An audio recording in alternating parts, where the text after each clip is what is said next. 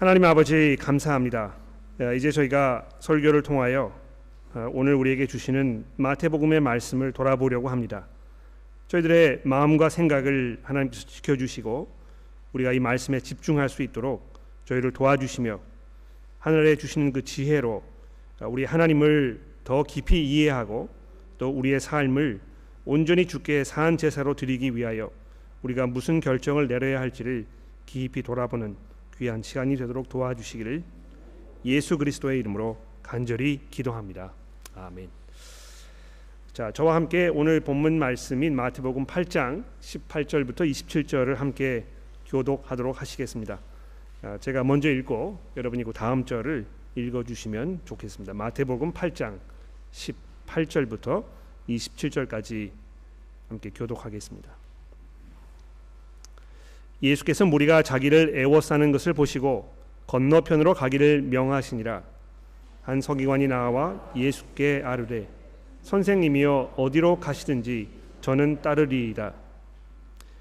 예수께서 이르시되 여우도 굴이 있고 공중에 새도 아, 거처가 있으되 인자는 머리 둘 곳이 없다 하시더라.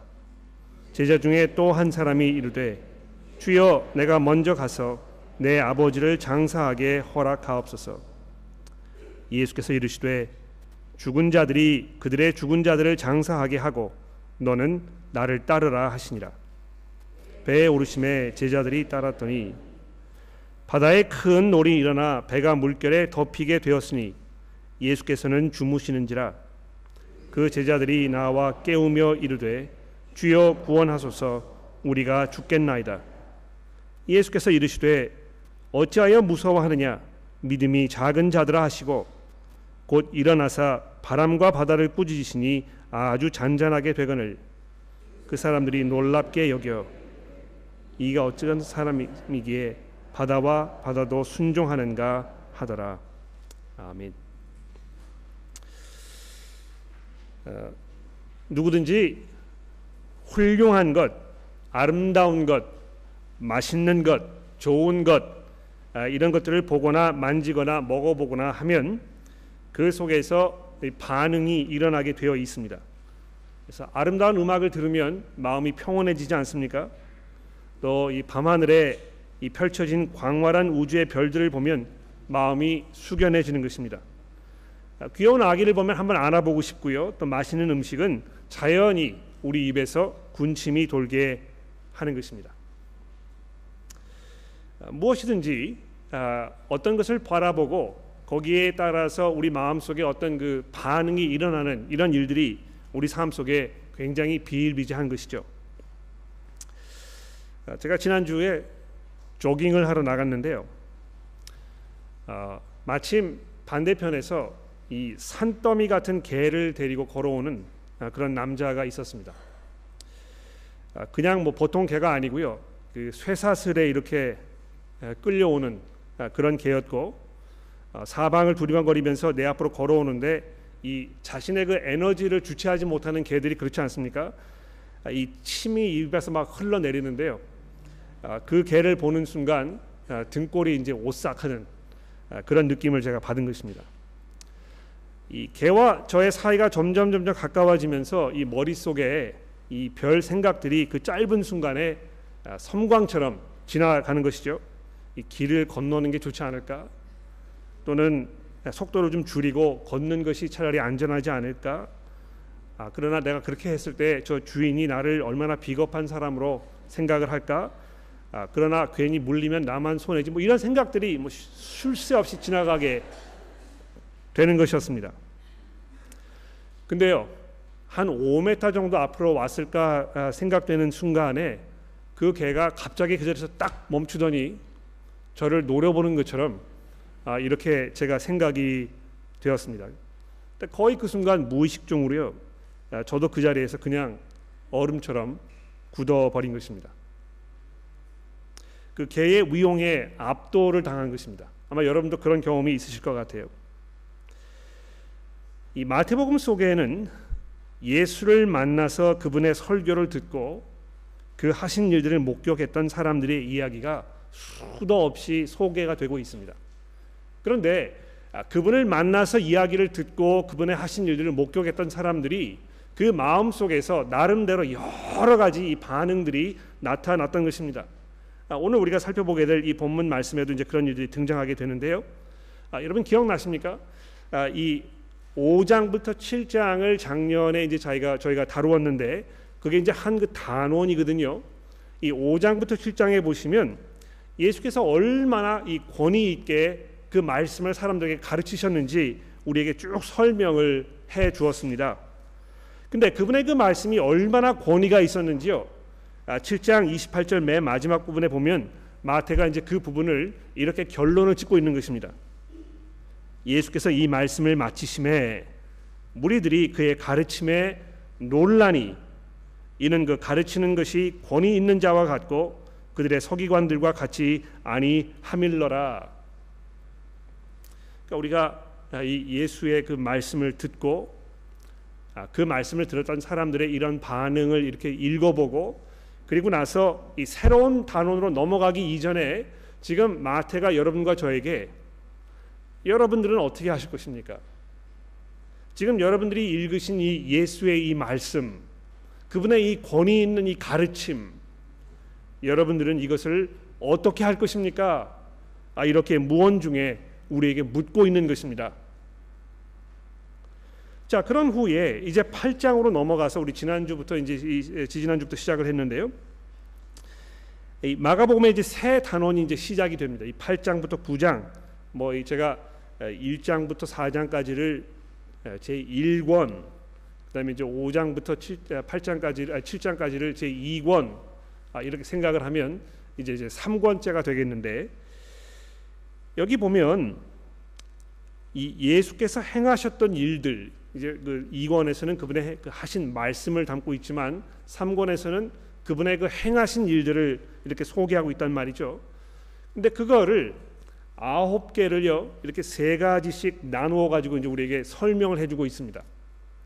근데 세 가지를 이렇게 묶어 가지고 이야기를 해주고 그 다음 세 가지를 우리에게 이야기하기 해 주기 전에 그 중간에다가 이 참 제자도가 무엇인가? 예수의 말씀을 듣고 그 말씀을 어떻게 할 것인가? 예수의 행하신 일을 보고 그것을 목격한 사람들이 이제 그분을 어떻게 할 것인가? 이 문제를 생각하도록 마태가 이 마태복음을 지금 적고 있다는 것이죠. 주보에 보시게 되면 제가 이제 그거를 좀 설명을 드렸는데요.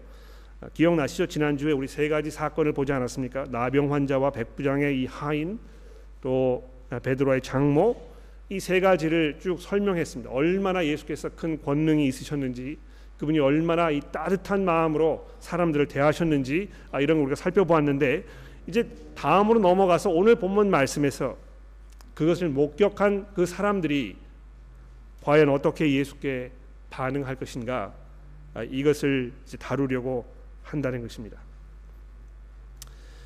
아, 근데 다른 게 아니라 아닌 게 아니라 오늘 본문 말씀에 보시면 맨 먼저 아, 마태가 어떻게 시작을 합니까? 거기에 많은 무리들이 모여 있었다는 것입니다. 예수께서 행하시는 일들을 사람들이 보고 목격하면서 점점 점점 사람들이 눈덩이처럼 불어났겠죠.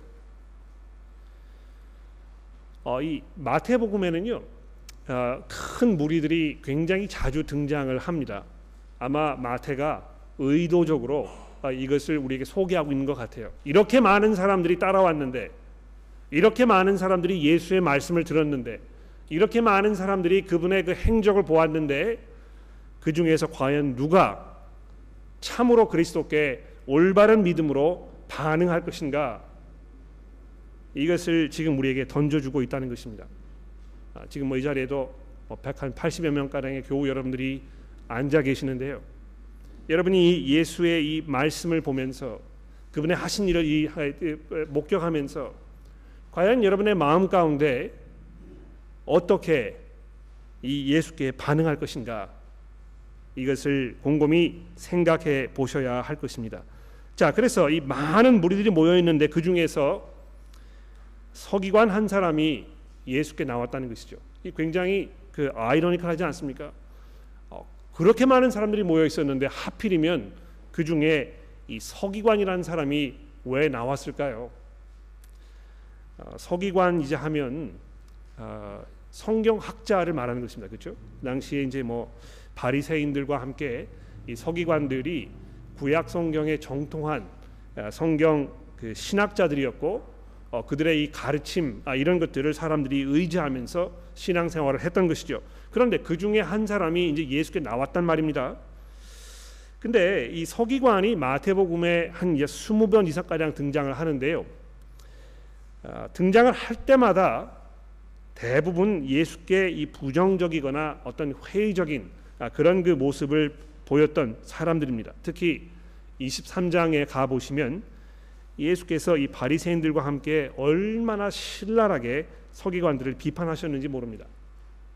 아, 그래서 그 사람 중에 한 사람이 이렇게 예수께 나왔다는 이야기를 들었을 때이 아, 사람이 과연 어떻게 어, 예수께 반응할 것인가 이런 질문이 머릿속에 번뜩 떠오르겠지요.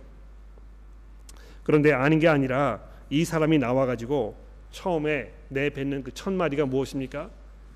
선생님이요 이렇게 얘기하고 있습니다. 아, 여러분 그 지난주에 본문 말씀 기억나십니까? 나병 환자와 백부장이 예수께 나왔을 때 뭐라고 예수를 불렀습니까? 기억나시는 분 계세요? 주여 이렇게 불렀죠. 아 근데 이 서기관은 공교롭게도 주여 이렇게 부르지 아니하고 선생님이요 이렇게 부르고 있습니다. 아, 아마 이것을 통해서 서기관이 예수께 가지고 있던 어떤 그 마음의 생각이나 아, 그가 예수를 어떤 사람으로 평가했는지를 아마 이렇게 암시해 주고 있는 것 같아요.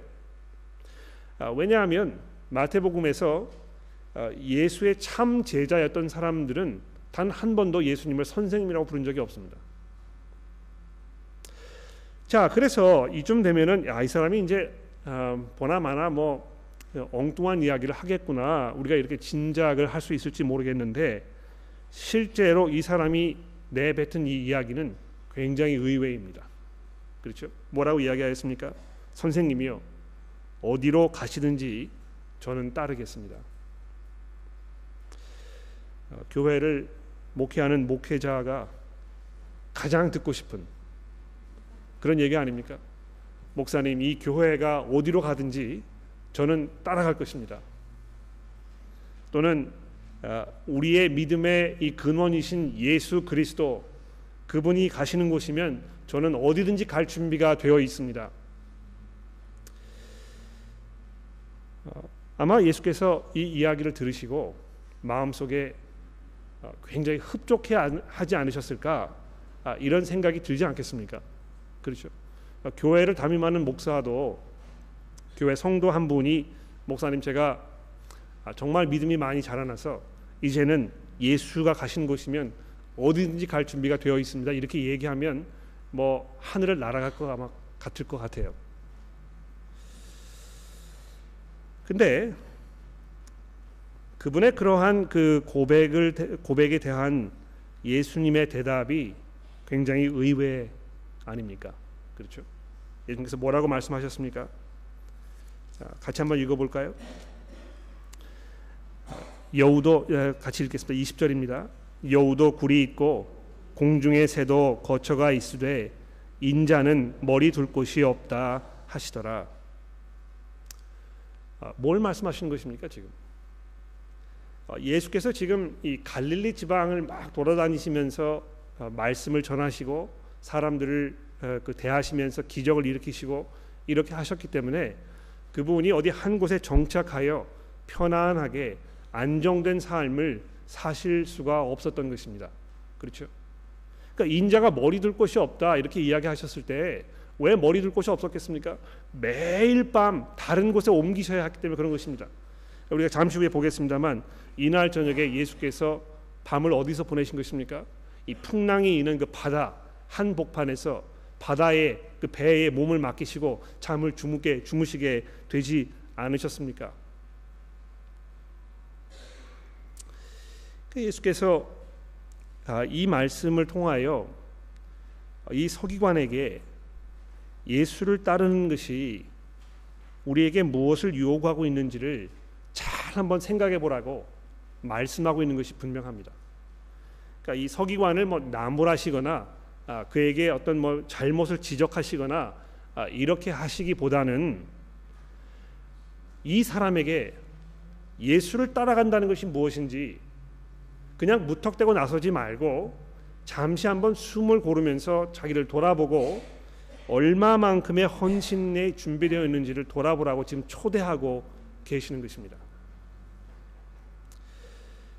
아, 예수께서 여기 말씀하시는 이것은 아마 지금 여러분과 저에게도 굉장히 많은 것을 생각하도록 하는 그 말씀이 아닌가 생각합니다. 아, 여러분과 저는 안정적인 삶 이것을 가장 중요한 삶의 가치로 여기면서 살고 있습니다. 저도 마찬가지고 여러분도 마찬가지일 것입니다. 그래서 안정적인 직업을 갖고 안정적인 가정 생활을 누리고 안정적인 교회에서 모든 삶이 안정적으로 돌아갈 수 있도록 그래서 어려운 일이 벌어지지 않도록 괜한 고생을 하지 않도록 평온한 가운데 우리의 삶을 사는 것이 우리에게 가장 중요한 덕목이 된 것 같습니다. 그래서 조금만이라도 내가 이 희생을 해야 하거나 내가 원치 않는 선택을 해야 한다면 이제 그것을 굉장히 짐스러워하고 그것을 무겁게 느껴지고 이것이 부담스러운 이런 모습으로 우리가 가고 있지 않나 생각하는 것입니다. 어, 교회를 찾을 때 어떤 교회를 갈 것인가? 내가 이 교회를 갔을 때에 얼마만큼 내 신앙 생활이 안정될 것인가? 이것이 우리에게 굉장히 중요한 아, 그런 이슈가 된 것 같습니다. 그래서 그냥 일반적인 삶을 사는 것도 마찬가지이고 신앙 생활을 하는 것도 마찬가지고 그저 평탄한 어떤 그 트러블이 없는 이런 삶이 가장 아름답고 가장 훌륭한 것으로 여겨지는 이런 마음 속에 우리가 살고 있는 것입니다. 그러나 예수께서 인자는 머리 둘 곳이 없다 하신 이 말씀을 우리가 돌아보았을 때 과연 우리가 건강하게 지금 신앙생활을 하고 있는 것인가 이것을 깊이 한번 고민해 보아야 되지 않겠습니까? 어, 얼마 전에 어, 그 세인트 토머스 교회 에, 그쪽에 이 사역을 아, 돕기 위하여 거기에 헌신하기 위하여 아, 그쪽으로 이사를 한 한 그 가정 제가 만나서 앉아서 이야기를 나눈 적이 있었습니다. 아, 저쪽 그 강 건너편 강북이죠. 그쪽에 굉장히 뭐 안정적으로 삶을 살고 계셨던 아, 그런 교우분들인데요. 이 센터머스 교회가 굉장히 오랫동안 자립하지 못하였고 어려운 가운데 있었기 때문에 여기에 이 복음 전하는 일이 정말 필요하고 그 지역 사회를 찾아가기 위해서는 더 많은 사람들이 거기에 헌신해야 되겠다 이런 이야기를 그 가정이 들었을 때 자기가 살고 있던 그 북쪽의 편한 그 집 이거를 처분을 하고 이제 이쪽으로 이사를 한 것입니다. 어, 훨씬 더 어, 비좁고 훨씬 더 뭐 어려운 아, 그런 그 선택이었을지도 모르겠습니다. 그러나 아, 아마 이분들은 예수를 따라간다는 것, 내가 복음을 위하여 내 삶을 헌신한다는 것이 아, 과연 자기의 삶 속에 무엇을 요구하는 것인지에 대해서 굉장히 분명한 생각이 있었던 것 같습니다. 어, 저도 뭐 이렇게 말씀드리는 것이 사실 교우 여러분들에게 굉장히 죄송스러워요. 왜냐하면 어, 저는 뭐 이 교회 사택에 살고 있는데요. 어, 저희 집에 들어오신 분은 아시겠습니다만 이 사택에 방이 네 개가 있습니다. 굉장히 편하죠. 대궐 같아요 집이. 거기에 살면서 교우 여러분들에게 어떤 그 거주주의 희생을 이렇게 그 말씀드리고 그렇게 하는 것이 옳다고 이렇게 이야기하는 것이 사실 제가 양심에 좀 꺼리낌이 있습니다. 그러나 정말 우리가 복음에 헌신되었다고 했을 때 내가 얼마만큼 희생할 것인가? 그리스도께서 머리 둘 곳이 없을 만큼 아, 이런 불편한 삶을 사셨다면 그분을 따라가는 여러분과 저는 얼마만큼의 이 희생과 헌신을 할 준비가 되어 있는 것인가? 이것을 우리가 좀 생각해 보아야 되지 않겠습니까? 아, 물론 아, 은퇴 후에 편안한 거주지를 확보해 놓고 남에게 짐이 되지 않는 아, 그런 삶을 준비하기 위하여 우리가 지금 열심히 일하고 근면 검소하게 우리의 삶을 잘 살림을 꾸려가고 이렇게 하는 것이 굉장히 중요합니다. 그 지혜로운 삶이 분명합니다. 규모 있게 이 가게를 잘 꾸려가는 것이 지혜 있는 성도들의 삶의 모습인 것이 분명합니다. 그러나 우리가 너무 지금 거기에 빠져 있는 것이 아닌가. 그래서 그 어떤 희생도 우리가 하지 않으려고 하는 것은 아닌가. 우리가 오늘 본문 말씀을 보면서 그런 질문을 우리 스스로에게 던지지 않을 수 없는 것입니다. 아, 서기관이 예수의 말씀을 듣고 어떻게 했는지 마태가 우리에게 답해주고 있지 않습니다. 아마 우리 스스로에게 이 문제를 고민하도록 이렇게 유도하고 있는 것 같습니다. 이 사람이 어떻게 했을까를 생각하면서 나는 어떻게 할 것인가 이것을 묻지 않을 수 없는 것입니다. 자, 두 번째 사람이 등장을 하지요. 이번에는 어떤 사람입니까? 아, 제자 중에 한 사람이 나왔다고 이렇게 말씀하지 않습니까? 21절이죠. 제자 중에 또 한 사람이 이르러 주여 내가 먼저 가서 내 아버지를 장사하게 허락하옵소서. 아마 아버지가 굉장히 연로하셨던 모양이에요. 혹은 이제 뭐 어, 얼마 안 있으면 세상을 떠나시게 될 그런 분이 아닌가 생각합니다. 뭐 이, 이미 세상을 떠났기 때문에 내일 모레 장례식을 치러야 하는 아, 그런 상황이 아니고 아, 이 아버지를 얼마 기간 동안 돌봐드려야 하는 이게 뭐 이 3개월이든지 6개월이든지 뭐 1년이든지 잘 모르겠습니다만 아마 아버지가 돌아가셔서 내가 아버지를 장사 지낼 그때까지는 내가 좀 아버지를 공경해야 하겠습니다. 이런 이야기를 하는 그런 사람이었던 것 같습니다. 아, 그에 대한 예수의 예수님의 이 응답이 정말 놀랍지 않습니까? 예수께서 이르시되 죽은 자들이 그들의 죽은 자들을 장사하게 하고 너는 나를 따르라. 그러니까 아마 아, 이 사람의 그 식구들은 예수를 따르지 않는 사람이던 모양이죠. 아마 이 사람만 그 가정에서 어, 예수님의 제자였던 것 같습니다.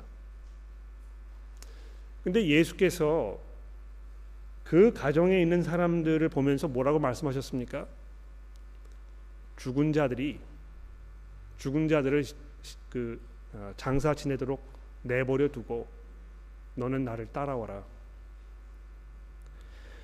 그러니까 이게 그 두 가지로 두 가지 면으로 여러분과 저에게 굉장히 마음을 불편하게 합니다. 가정의 식구들 중에도 어, 예수의 제자가 아니면 믿음 가운데 있지 않으면 이미 죽은 사람들이라는 것입니다. 또 그 사람들보다 어, 더 중요한 것이 있다는 것입니다. 아, 이것이 그 예수께서 아, 사람들에게 환영을 받지 못하는 그런 중요한 이유 중에 하나인가 아닌가 생각합니다. 부모님보다 더 중요한 내가 사랑하는 내 자식보다 더 중요한 그래서 나의 모든 것을 드리지 않으면 안 되는 이 예수 그리스도 그분을 내가 어떻게 할 것인가 제가 잘 아는 제 동료 목사 중에 호주의 어린 나이에 이민 왔던 친구가 한 명 있습니다. 모든 이민자들이 그렇지만 그 친구의 부모님도 어, 교육을 잘 시키기 위해서 훌륭한 사람으로 만들기 위하여 아, 이 예, 말레이시아에서의 그 어려운 아, 그 좋아 그 평안했던 그 삶을 다 정리를 하고 이 호주에 이제 이민자로 온 것입니다. 아, 이민 초기에 얼마나 어려웠는지, 얼마나 많이 그 헌신을 해야 했는지, 얼마나 많은 수고를 해야 했는지 이거 뭐 공통적인 그런 스토리 아닙니까? 그렇죠?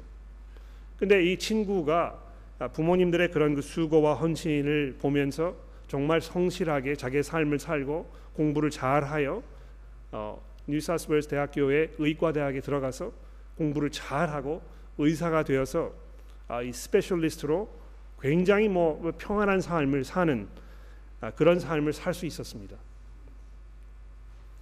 그러나 아, 의과대학을 다니는 도중에 예수를 만나게 되었고 아, 예수의 제자가 된 후에 불과 몇 년 있다가 아, 내가 이제 삶을 의사로 사는 것이 아니고 복음 전하는 사람으로 살아야 되겠다. 아, 그런 마음의 변화가 일어나서 그 부모님께 그 말씀을 드렸다는 것입니다. 그 믿지 않는 부모님께서 자식의 그러한 이야기를 듣고 어떻게 반응을 하셨겠습니까? 어, 그 자식을 내치신 것이거든요. 내가 너를 위하여 얼마만큼의 희생을 하였고 우리 가정이 얼마나 너를 의지하고 있는데 내가 그것을 다 던져버리고 어, 이렇게 그 무모한 짓을 하겠다는 것이냐. 그래서 어, 그 친구가요 자기 부모님과 10년 동안 떨어져 있었습니다. 부모님도 자기를 만나주지 아니하고 그 마음이 풀어지지 아니하여서 뭐 이 얼마나 많은 고통 중에 있었는지 모르 다행히도 지금 오랜 세월이 지난 후에 그 부모님들도 이 형제의 전도를 받아서 지금 신앙생활을 잘 하고 계시는데요. 그 10년 동안의 그 고통스러운 그것이 얼마나 이 형제에게 어려웠는지 모르는 것입니다. 그러나 예수를 따라간다는 것이 과연 자기에게 어떤 것을 요구하였는지를 아주 분명하게 이해했던 그 사람임에 분명합니다. 여러분 혹시 가정에서 우리 부모님들에게 또 내 배우자에게 또 내 자녀들에게 당신들이 예수 그리스도보다 더 중요한 사람이라고 이렇게 가르쳐 주고 있지 않습니까?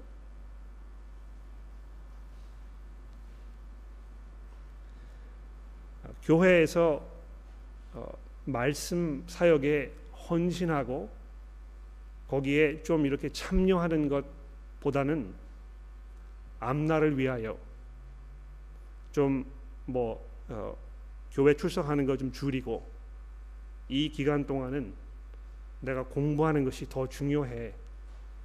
혹시 이렇게 여러분 가정에서 자녀들에게 이야기하고 있지는 않습니까? 엄마 나 오늘 뭐 할 게 많아가지고 내일 과제물을 낼 게 있어서 나 오늘은 교회를 가고 싶지 않아. 그러면 그 자녀들에게 그래 충분히 이해해. 그럼 오늘은 교회 가지 말고 어, 너희 숙제 잘 하고 내일 시험을 잘 봐. 어, 혹시 이렇게 하고 계시는 않습니까?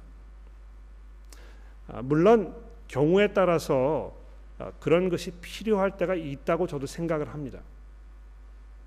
그러나 이것이 아, 지속적으로 꾸준하게 오랜 세월 동안 반복적으로 자녀들에게 아, 우리가 던지는 메시지라면 그 자녀는 아마 분명히 머릿속에 아, 내 부모님들도 예수 따라가는 것을 그렇게 심각하게 생각하지 않고 별로 그렇게 중요한 것이 아닌가 보다. 나도 그렇게 해야 되겠다. 이런 것은 혹시 아닙니까? 어, 하나님의 말씀을 듣고 형제 자매를 섬기고 돌아보고 이렇게 하는 것이 중요하지만 아 이거 오늘 뭐좀 어, 날씨도 어렵고 뭐 짓궂고 내 몸도 피곤하고 또 우리 뭐 이 오랫동안 어, 시간을 서로 충분하게 못 보내서 그냥 우리끼리 그냥 집에서 좀 오붓하게 있지 이렇게 하는 것이 필요할 때가 있다고 생각합니다. 예, 경우에 따라서는 가정에서 아, 이 부부 관계를 잘 맺기 위하여 서로 얘기하고 또 서로 깊이 교감을 맺고 서로 섬기고 이렇게 하는 그 시간이 필요할 때가 있을 것입니다. 그러나 꾸준히 오랜 세월 동안 어떤 그 복음을 위하여 내가 헌신하고 나의 그 어떤 그 불편함을 내가 감수하면서 여기에 참여하는 것보다는 그저 편안하게 그냥 내 가정에서 그냥 내 이 가족을 돌아보고 이렇게 하는 것이 나의 선택이 반복적으로 일어나게 된다면 아마 예수께서는 여러분과 저에게 분명히 그렇게 말씀하실 것입니다. 죽은 사람들이 그들을 장사하게 내버려 두고 너는 나를 따라와라. 우리가 너무 이 편한 것을 중요하게 생각하기 때문에요. 신앙생활 하는 것에 있어서 헌신하기를 그렇게 기뻐하지 않습니다. 오히려 헌신하는 사람을 좀 우매한 사람으로 좀 특별한 사람으로 이렇게 대하고 있지는 않은지 혹시 모르겠습니다. 그러나 마태가 오늘 이 사건을 우리에게 설명해 주면서 여러분과 저에게 이 엄청난 도전을 던져주고 있지 않습니까? 과연 예수를 정말 따라가려고 하는 것이냐? 너의 삶 속에 지금 벌어지고 있는 그 모든 일들이 지금 너희들이 살고 있는 그 삶의 모습이 정말 예수가 너의 삶의 주인이라는 것을 믿음으로 고백하는 그런 삶 속에 살고 있는 것이냐? 거기에 대한 대답은 아마 여러분들의 몫일 것입니다. 자, 근데 아, 그 말씀을 맡기 이전에 오늘 우리가 그 23절부터 27절까지 아, 이어지는 바다를 잔잔케 하시는 그 예수의 모습 이것을 아, 본문에 함께 넣어 보았습니다. 아, 다음 주에 우리가 이제 이 부분 다시 돌아오게 오게 되었기 때문에 이 부분을 좀 더 자세하게 살펴보게 될 것입니다만 예수께서 우리에게 정말 그 엄청난 헌신과 수고를 요구하시는 게 분명합니다만 그러나 동시에 이 분은 어떤 분이십니까? 바다의 풍랑을 장장케 하시는 우리의 모든 두려움과 염려를 물러나게 하시는 극률이 풍성하신 그런 분이시라는 것입니다. 예수께서 제자들을 사랑하셨기 때문에 그들을 예수를 따라온 그 사람들을 그냥 이 풍랑 속에 내버려 두지 아니하셨습니다. 염려하지 말아라. 바다여 잔잔하라. 그래서 이 삶의 모든 풍랑과 어려운 점들이 다 물러가는 그것을 가능케 하시는 예수시라는 것입니다. 우리가 예수를 주라고 고백할 때 정말 우리의 삶 속에서 특히 교회에서 우리가 함께 신앙생활을 하면서 정말 그 수고와 헌신을 우리가 주저하지 아니하고 나아서는 그 모습으로 살고 있는 것입니까? 예수께는 그러한 헌신을 드릴 만한 충분한 가치와 있는 그런 분이라는 것을 우리가 이 시간 믿음으로 고백하게 되기를 간절히 기도합니다. 기도하겠습니다.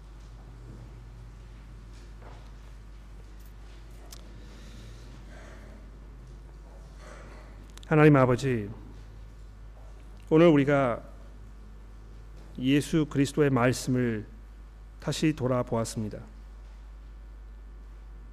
그분께서 우리에게 던지시는 그 도전의 말씀을 우리가 살펴보았습니다.